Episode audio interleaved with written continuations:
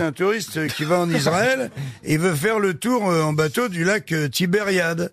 Et dit, il demande c'est combien Il dit c'est 500 shekels.